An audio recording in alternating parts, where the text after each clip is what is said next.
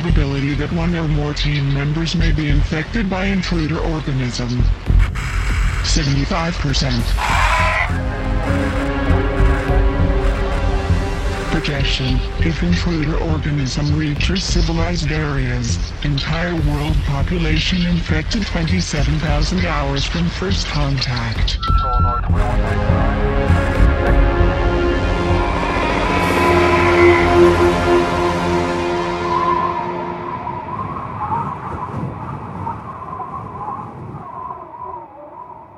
Welcome to the Thing Minute podcast, where we discuss John Carpenter's nineteen eighty-two science fiction horror masterpiece, The Thing, one minute at a time. I'm Harper W. Harris from Harper W Harris dot com, and joining me this week is... Jenny Law. Name. My name is my name is Jenny Law. I am a librarian, and like most librarians, I kind of fetishize it, and I'm really excited to tell everyone about it all the time. I also um, kind of kind of regularly contribute to Women Write About Comics, the website, so... I'm her husband, Liam Grove. I just sell wine. I have no other interesting extracurriculars. You're a very big movie person. That is true, but I do not get paid for that. Yeah. Not yet, drink. Anyways. You know, hopefully this podcast is going to hit it off really big. You guys will be getting a big old royalty paycheck in the mail. We expect riches. Dream big, dream big. Yes. All right. So uh, today we are talking about minute twenty-one of The Thing, which uh, begins with MacReady and, and Doc Copper still exploring the Norwegian base, and they're looking at the portable video unit. And then uh, it ends a minute later with them finding the giant uh, ice block coffin bathtub thing at the end of this minute. So this is uh, this is really towards the end of the Norwegian base part, which is really kind of that very kind of cool haunted house kind of almost segment of the movie. Um, so it's got a very different vibe from the rest. But uh, yeah, I, I, I love this whole section. And, and the end of it here is definitely one of the creepiest parts of the of the beginning of the movie, I think. I, I do. I, I love this section because it's it's very controlled, especially the lighting is just really brilliant. The way that there's just kind of jagged holes cut in the sides of things, mm-hmm. and it streams in and it catches all the, uh, the the dressing of the frost that's in everywhere. Uh, I just it looks gorgeous all throughout this thing. Well, and we um, we listened to the commentary to prepare for this. And it's, so it's Kurt Russell and John Carpenter.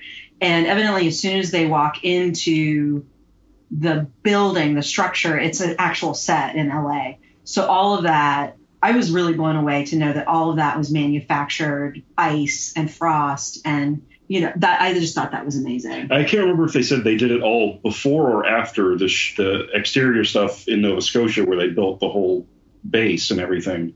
But yeah, they had to go. They're doing all this in Los Angeles. And so it's ninety-five degrees outside, and they're all in parkas with, you know, his giant catcher's mitt of a beard. Mm-hmm. And they had to keep it like forty degrees in there with the air full of moisture with these misters they would blow so that they could get the breath uh, showing. Oh, they also um, put something in their mouths, right? Yeah, they said occasionally they had, he said, mentioned something about baskets of dry ice, where yeah, they could push out fog from their mouths. Yeah, and I think you even um, mentioned, too, that they just would take, like, a huge sip of, like, extremely hot coffee before they'd walk on, onto the scene, which now, now every time I see that scene, this part of, uh, of with Kurt Russell walking into that room and blowing out that all that cold breath, that I, I'm always like, he, I know exactly what he did right before he walked yeah. in that door. He just handed somebody a thermos before he walked off yeah. uh, onto the set. That's great. Well, and that's yeah. something that's really funny now, too, right? Because... that's a part of practical effects that probably doesn't get done that much anymore. Mm-mm. Because it's all it's all just computer generated. I, I saw a movie recently where I listened to the commentary and they were talking about that they did something where they yeah they would get a temperature change from what was in their mouth to where they walked on the set, and so you, and, but it sticks out like a sore thumb because you only get one breath that way. Right. Um. You, you, the rest of the scene while they're walking around, unless you cut every time, um, to get that first breath out, that you only get the one at the start of the shot. But I, th- I thought it was really funny. He mentioned everybody on the cast got colds because of the temperature change from like when they went to lunch and then back into the cold, wet set and then outside to the dry heat of Los Angeles. Yeah, I think it was like a record-breaking uh, summer for, in, in L A, oh, so God. It was especially awkward for all of them to have to like either change out of their clothes or just go to lunch like wearing these like super heavy-duty winter clothes to go to the concert. I'd like to think that Kurt Russell is so hardcore that he wore that big fucking hat and all of his outfit the whole time. I Whether hope so. He was at lunch, outside, or like not. I was sad that the that the hat was not in our minutes yeah. that we're going to be discussing. The giant folded up. It looks like Bullwinkle's horns, like, and it, but it's folded up in all four corners. I don't know. Is that just to get it inside the helicopter, or? I don't know. I, That's a great I thought that question. Was awesome. I see. I thought more of it. It's like very Pecos Bell. Okay. Sure. Yeah. Yeah. It's very. It's very cartoonish. We we've talked about it a lot on the show because it is just so strange, and like I, I don't even quite really grasp how it's a, even a winter hat, really. No, and you would never be outside long enough for it to protect you from snow, so it's really purposeless. It's just an affectation no, that that character has. You guys, he lined it. with, with some animal fur? No, when he cuts his hair, he glues it inside. For, oh, that's brilliant. For, like, insulation. Are you, you gotta make do in Antarctica. Are we going to start doing that with our winter clothes? No. Is that how we're going to make sure that we stretch our clothing dollar? No, that's gross. When you're in Antarctica, it's the Wild West. You do all sorts of weird shit to make do. And, like, you know, you also get, I think, a little cabin fevery, which definitely comes out later in the film. And so it's not in our minutes. But, um, but yeah. I should mention for the listeners, we are recording this while wearing giant fur parkas, um, just to get in the mode. And this is no lie. I do actually have a bottle of J and B Scotch right in front of us. So if anybody gets out of line, I am dumping my glass of Scotch into the computer, and I'm calling you all cheating bitches. He's making me drink it. Well, you guys are like way more prepared than I am. This is great.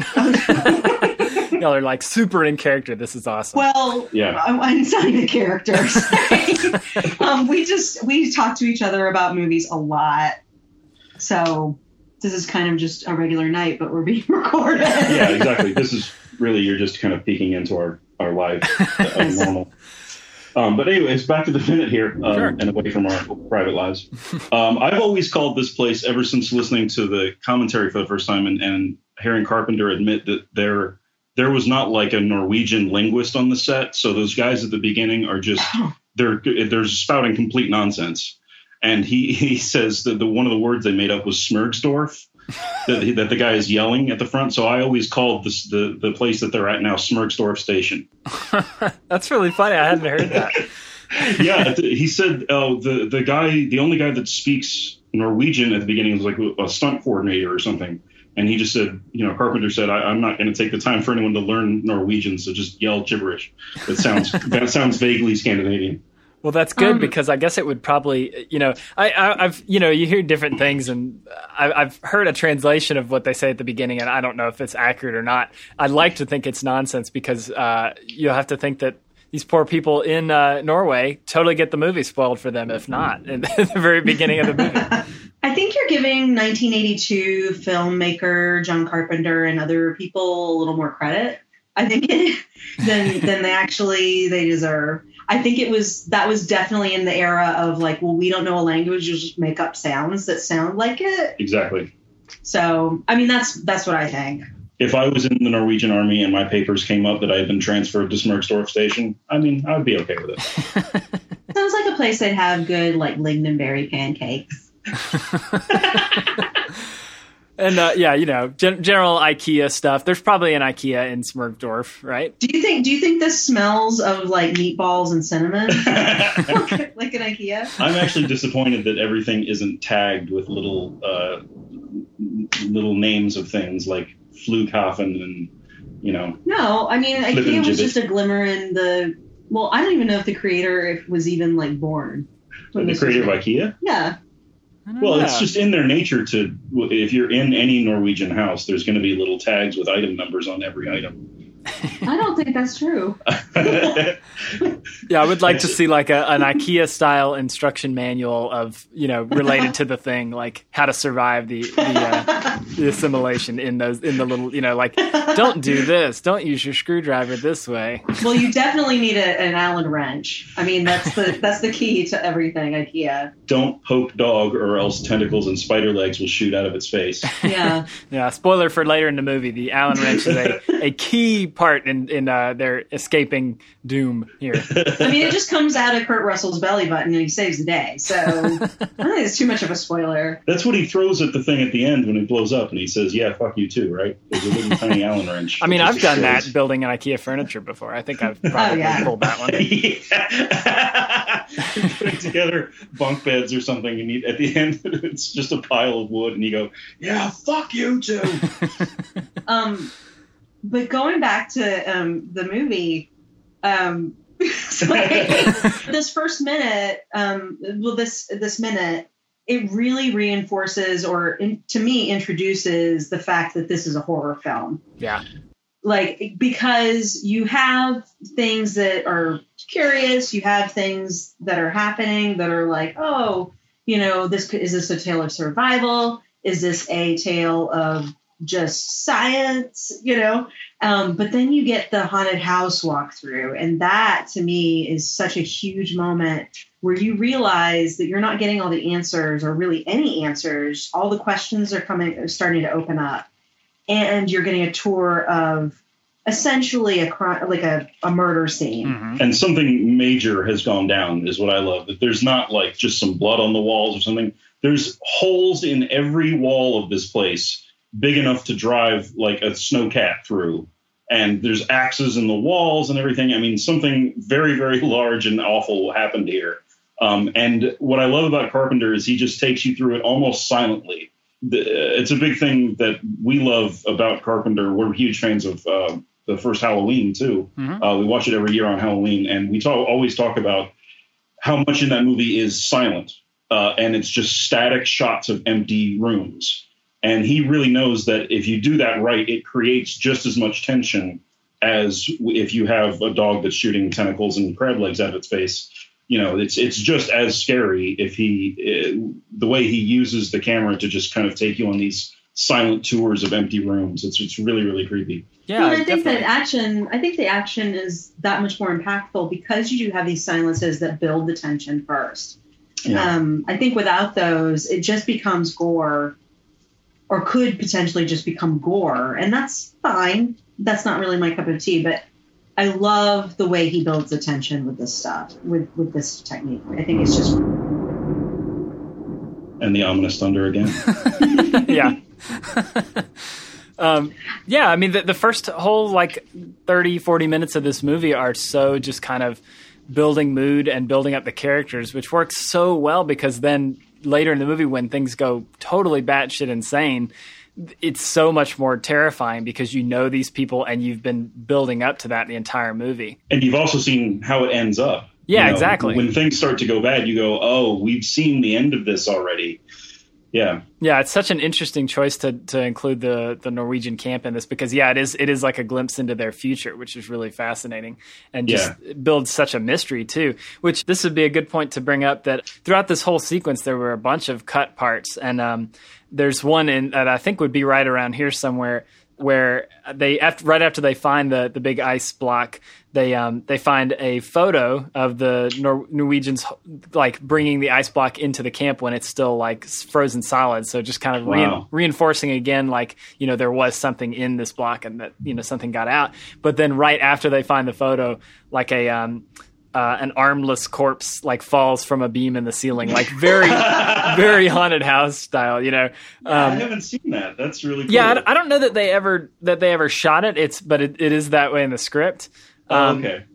And it's just funny to me because there's a couple of places like that are either cut scenes or things that they didn't even film that were in the script like that in this sequence that they just cut out entirely. And I think they, that really Carpenter made a smart decision on that because this this whole sequence is so much more about building up that tension and never really breaking it so that mm-hmm. it just continues to build when we get back and, and you know, you, you really don't know what's going on. It's so, it's really kind of a wonder to me that the – you know, the audiences when this came out had such a problem with the ending, but I'm a little su- more surprised that so a lot of them, and maybe that's part of the problem is maybe a lot of them lost interest in the beginning because it's so, it's so open-ended. You really don't know what the movie is for a pretty long time. You don't know where it's going necessarily.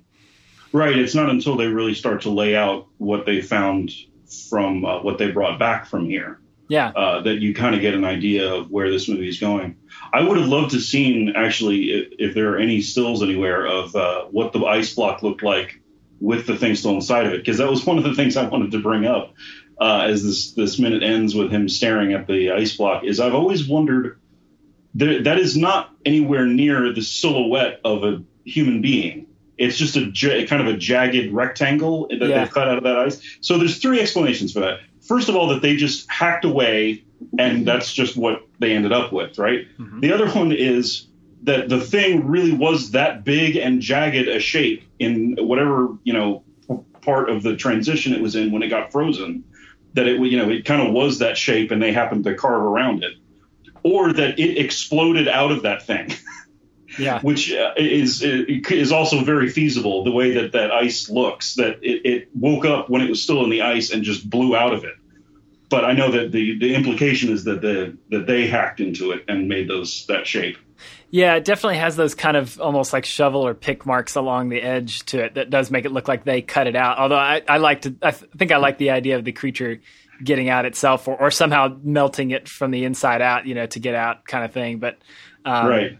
Yeah, I love it's like slightly too big to be like human sized. And, you know, I think that's one of the, my favorite kind of mysteries about the movie is the fact that they never really explain what the thing looked like before, you know, right. the events in the movie, or like like was was the, the, the parasitic alien thing. Was that what was, you know, driving the U F O, or was that uh, or was did it take over what was, you know, piloting the, the craft? You know, there's like so many unanswered questions about kind of the origins. It just makes it that much more kind of unknowable and terrifying, I think. Well, right. And because it more because it morphs so much, there's a couple of things that come to my mind when I think about this. Like I I, I never thought about like how it exited, and that's mm-hmm. really cool that you guys thought about that. And, you know, um, I wondered, like, what was their motivation to even bring it back into camp? Like, did it look like a frozen person? Right. Did it? Why would you like, take all this trouble? Yeah. Did it look like something of value? And, you know, another part of that Norwegians is... Norwegians are just curious people. Another part of that is, if that's not the thing that was piloting the U F O, or if it is, is it is it reacting this way because of the Earth's atmosphere? Does that make sense? Like, yeah, like like it's being defensive kind of thing. Sure. Defensive, or yeah. like there's something about the atmosphere, or maybe just in Antarctica, that like sets it off. Uh, so it's um, like not usually an aggressive, or it's not. Yeah, yeah it's not quite so schizophrenic um, in its forms and in its behavior. Like maybe it's a much more methodical species. But there is something that's going on with everybody. Get, everybody gets real grumpy in Antarctica. Well, yeah, I mean, yeah, yeah. I've, I've always wondered what uh, what it looks like, what it looked like when it was piloting the ship too. Like, what does a control panel look like for a thing that's made of like giant flowers of dog tongues with forty-eight ha- hands? You know, does it have a steering wheel or? Well, I always thought too that it it not only could it be an atmospheric thing, but it could be that it's trying so hard to mimic what it sees that it keeps getting confused because our physiology is confusing to it. Yeah. Huh. And that's so it's like yeah. constantly trying to change form into something that's either benign or uh, like recognizable to us, but it's so foreign from their actual form mm. that it just goes haywire and all the things shoot out. And then there's like all the parts and the twists and the blah. Um, and so that's that's what I kind of have always so it's, thought. It's really just trying to shake hands. This whole movie is what you're saying. That or shaking hands, saying how you're doing. Yeah. You know. Yeah. But it's just it's just so confused, or the there is thing. like some kind of chemical reaction going on with the Earth's atmosphere. That's how I've always one. That's what I've always wondered about when I look at that. I feel so sorry for it now. It's just trying to say hello. No. I mean. Maybe they kill each other for hello there. I don't know. They absorb each other and then spit out a copy of the person you just met. It makes business meetings real awkward. Yeah. or or very easy, actually. Everybody agrees pretty easily, you know. Yeah. But, uh, yeah, no, it's actually really, it's pretty interesting to think about it from, you know, from the thing's perspective. That's definitely, you know, I, I was talking to somebody in an earlier minute about how it is interesting that in the, in the original movie, um, Thing from Another World, which doesn't bear a whole lot of resemblance to this or to the original um, uh, novella either. But um, in that, and even and in the prequel as well, there there's a lot of more focus on like the scientists wanting to save it for study and like trying to protect it, where and while mm-hmm. everybody else is like uh, no, this thing is trying to kill us. And in this movie, there's none of that whatsoever. Like, the moment things go bad, they're like, all right, we got to exterminate this thing from the base. Like, no, no cell left behind, you know? Well, it was the eighties. Of course. Not not a lot of sympathy towards uh, towards monsters in the eighties. That's true. That's very true. Um, but I think well, there actually is a – it's kind of interesting. I think there's somebody wrote a short story from the Thing's perspective. I haven't read it yet, but I've, I heard about it. I'll have to um, post a link. I heard to about that notes. too. Yeah. So do we know – was this released before or after E T? Uh, it was like three weeks either before or after. But yeah, it was the same. Just after E T. Just after, okay, yeah. Okay, so, um, I mean, I knew it was the same year, but I wasn't sure, like, month or week-wise. So that means that the decisions to make this a totally unfriendly, uncuddly, unsausage-fingered, big-eyed, communicative alien were, I mean, they were made way before E T was released, so. Yeah, and that's one of the reasons that it really tanked at the box office, mm-hmm. is that everyone was... Everyone was very happy with the idea of uh, friendly aliens who wanted to make our heart light glow. Um, and this thing was decidedly not friendly and cuddly. Yeah, it's about as far opposite end of the alien spectrum that you can get. Yes. Yeah. So if the, if in, in your world, the, this, the thing and the thing was just trying to shake our hands the whole time, no, do, you think, no. do you think that E T was trying to kill Elliot the whole time? I mean, I He don't... was trying to kill and eat Elliot's corpse? I mean, if we're really gonna get, if we're really gonna get go down that line of thinking, I mean, I would say that I think that, I think at the very least, E T's main objective when he came to Earth was to take over Elliot's mind. Oh my God! And become like the puppet master. Like, if you're going to go down that line of thinking, sure. oh, totally. I think that's the very least. But then he was like, oh, I love humans. They give me Reese's Pieces, and they put me in dresses, and I get to hang out and, and watch watch T V. Um, so he was like, no, I, I'm not going to do this thing to this little boy. And then he was found out, and he was dried out and weird and in a tent and screaming. And So yeah. Reese's Pieces changed his mind from conquest to love. Is what I think so. At. I really think so. If only Wilfred Brimley had had a stash of Reese's Pieces in one of the pockets in his vest, ah. this all could have been avoided. I, I don't think that I don't think that would have gone any differently. Do they have Reese's Pieces in Norway? I don't know. That's probably why I got upset. They're called Smerksdorf pieces. They might have an Allen wrench in them. I don't know. Smerksdorf I don't know. But uh. I mean, like, if we are if I am going to um, dystopically forecast or re retell these stories. Sure. If you're going to retcon E T into a, a corpse eating death ray machine. Okay, I don't think he was going to eat anyone's corpses. I do, like I said. It's the only way I would watch that movie again. If if if we're really putting it in terms of, of reworking the story within the framework of the existing movie, he was there to mind control an Earthling and then possibly build his empire, send back for his other E T-lings. And they would take over the Earth. Oh, so so Independence Day is actually the sequel to E T? No. Oh. Very definitive no on that one. No. They were just they just came here for the, for the, our Reese's Pieces supply, and they would. No, Mac and Me is the sequel to E T. Oh my God. Well, this all makes me really want to watch E T again. I hate that movie, and now I want to watch it with that in mind and just see see how well that theory lines up. Yeah, the, the glowing finger is actually a very threatening death ray posture. Then he was about to exterminate us all. But then he found little crunchy candies. I had an E T doll when I was a kid, and my mom got it for me, and I loved it so much in the daytime. But at night, I realized it would... I realized that from across the room, it looked like it could kill me. And so I would, at night, when my mom would say goodnight, I would take it and put it in the closet. And every morning I would bring it out. You go away now, E T. Yeah. You don't look at me. In the morning, I would bring it out and, like, say a good morning to it. And then bring it out. Didn't you say you saw E T in the theater, and when E T came out of the woods, you got up and ran out of the theater? Oh, the first time he screams and goes, ah, like that, I... took off. Like, I took off. My grandmother caught up with me when I was at the doors to the outside to, about to hit the sidewalk. I was like, fuck no. Fuck no, Grandma. I don't, I don't want that thing anywhere near me. And yet they still bought you the stuffed animal, thinking that if we just expose her to it enough, she'll it'll normalize for her. No, I mean, I think by the time I saw the whole movie, I, I loved it. Oh, okay. And so I was, you know, but again, I felt like it was looking at me in the middle of the night, and so I took measures. That's so horrifying. I took measures. You need to go in the closet, E T See, this makes me but, really want to have some thing-related plushies that... Uh... Yeah.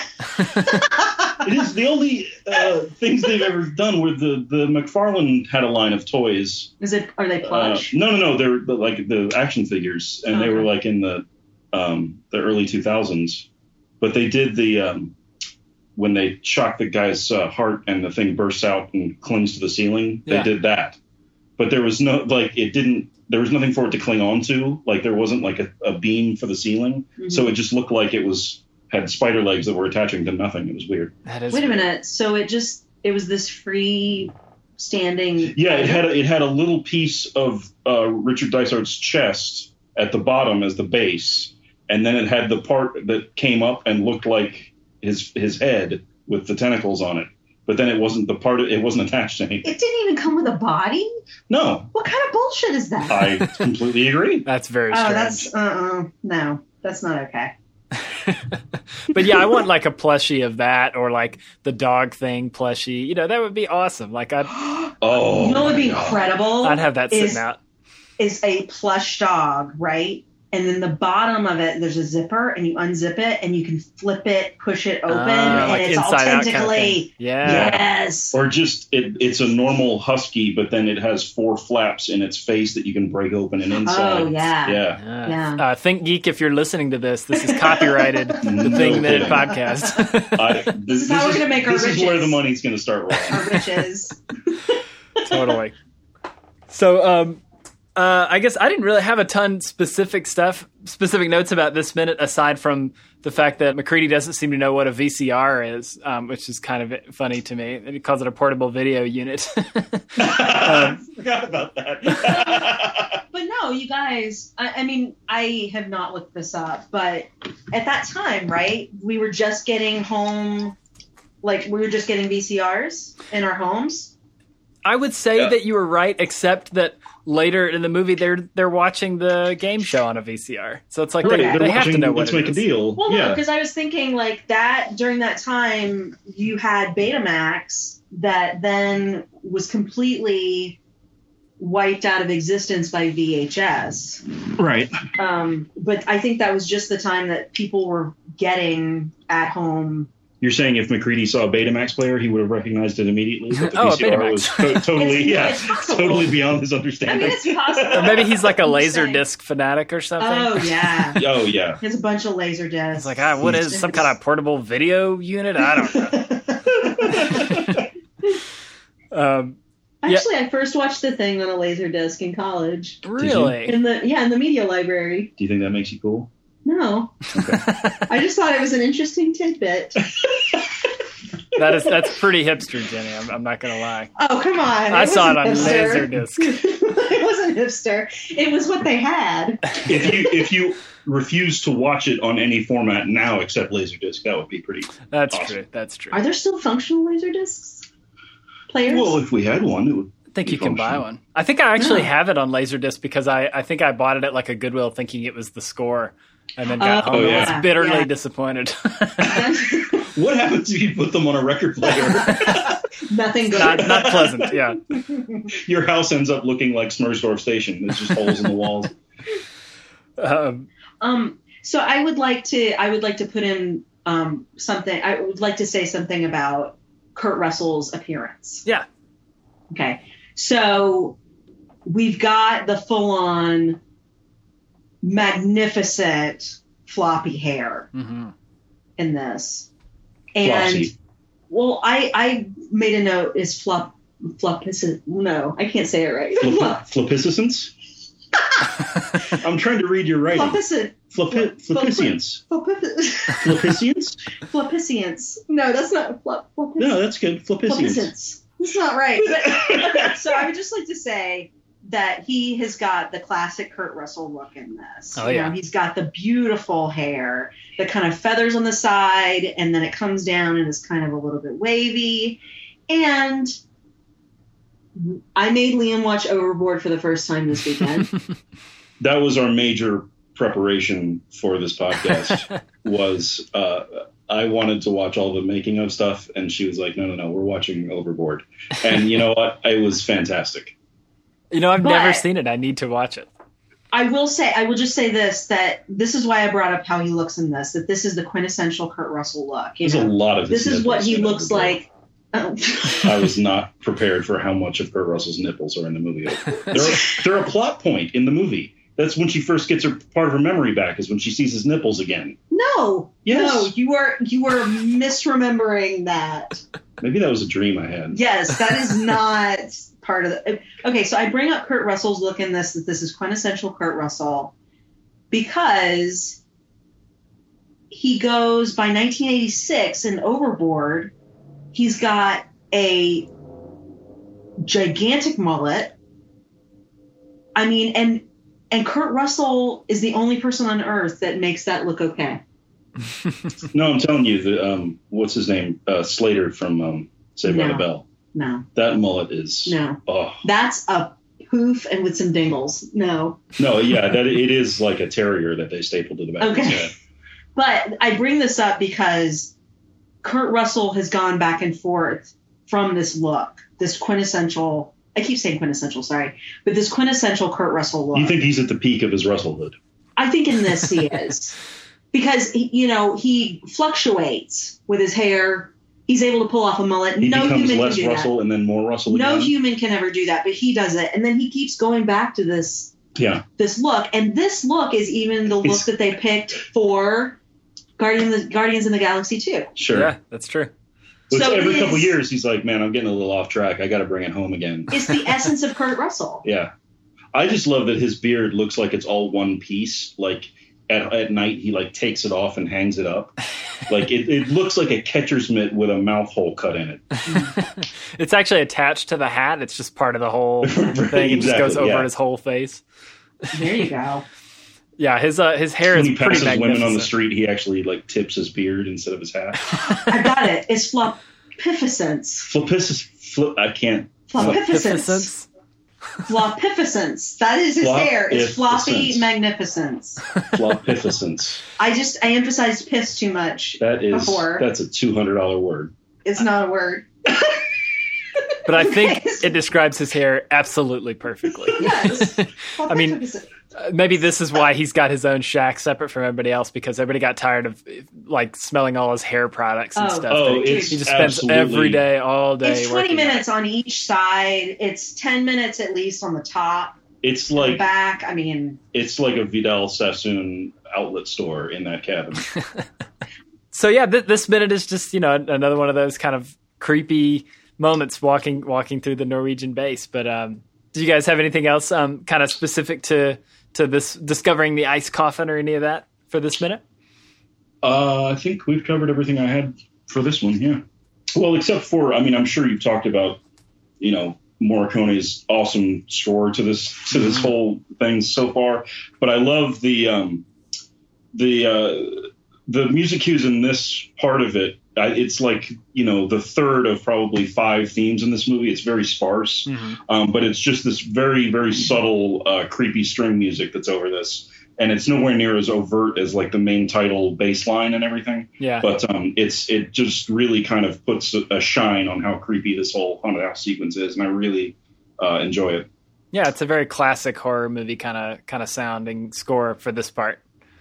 It is. It's it, it, there's something about just those high sustained string notes that just kind of puts you about two inches towards the edge of your seat. Mm-hmm. Like it's like something awful might happen, but it's not really telling me anything specific. I'm very glad they got rid of the body falling out of the thing. That, that is that would have been too much. Yeah, I mean that's that's so. One of the things I love about this sequence is that it is so tense and nothing ever breaks that. I mean, I was yeah. talking to the um, my guest last week. We were talking about. I was trying to remember if the first time I saw this, if I expected stuff to like jump out at every turn, mm. you know. And I, I feel like I probably did. I mean, because it's built like that. It's it's built to kind of you know work up to those scares, but those scares never come, which is really interesting. And it's pretty. Shows a lot of restraint for this era of horror, especially. So that you know, hats off to Carpenter restraint. For that. Yeah, I mean, can you imagine, um, you know, anything that has any anywhere near this kind of mood in a modern horror movie? You would have four cats jumping out in front of the screen. Mm-hmm. You would have stuff falling out from behind. Like there would be no sustained mood. It would be, constantly be broken up because people just expect a lot of jump scares. Not that there aren't any good jump scares in this movie. I mean, they're fantastic ones, but they're very, it is very controlled. It's, he, he knows how long to let you kind of dangle without throwing something at you. Yeah. And, and yeah, he's, and like, like you said, uh, uh, when you guys mentioned at the beginning of this minute that this whole sequence is very kind of controlled, and this, this minute's a perfect example about how you're kind of, you're walking down the hallway in the P O V of Copper. Um, so you see the um, the ice coffin chest thing at the same time he does. You're really kind of discovering it uh, just after MacReady found it, which is pretty pretty cool. Um, mm-hmm. I love the way kind of you he only shows exactly what you need to see, uh, especially in the beginning of the movie here to kind of ratchet up the tension. It's really cool. Mm-hmm. Love it. So I think that will wrap up uh, minute twenty-one. So um, in the meantime, you can go to the thing minute dot com for full show notes for every episode, including links to anything we, we mentioned or talked about. And um, then uh, just make sure to come back tomorrow for another episode of The Thing Minute. Thanks for listening. If you enjoyed the show, please go to the thing minute dot com.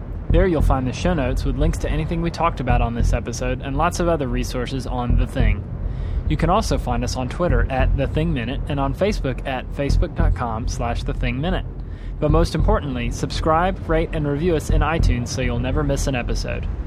Check out other podcasts like this at movies by minutes dot com, and be sure to head over to star wars minute dot com to listen to the team that started it all. Thanks for listening, and until next time, this is Harper signing out.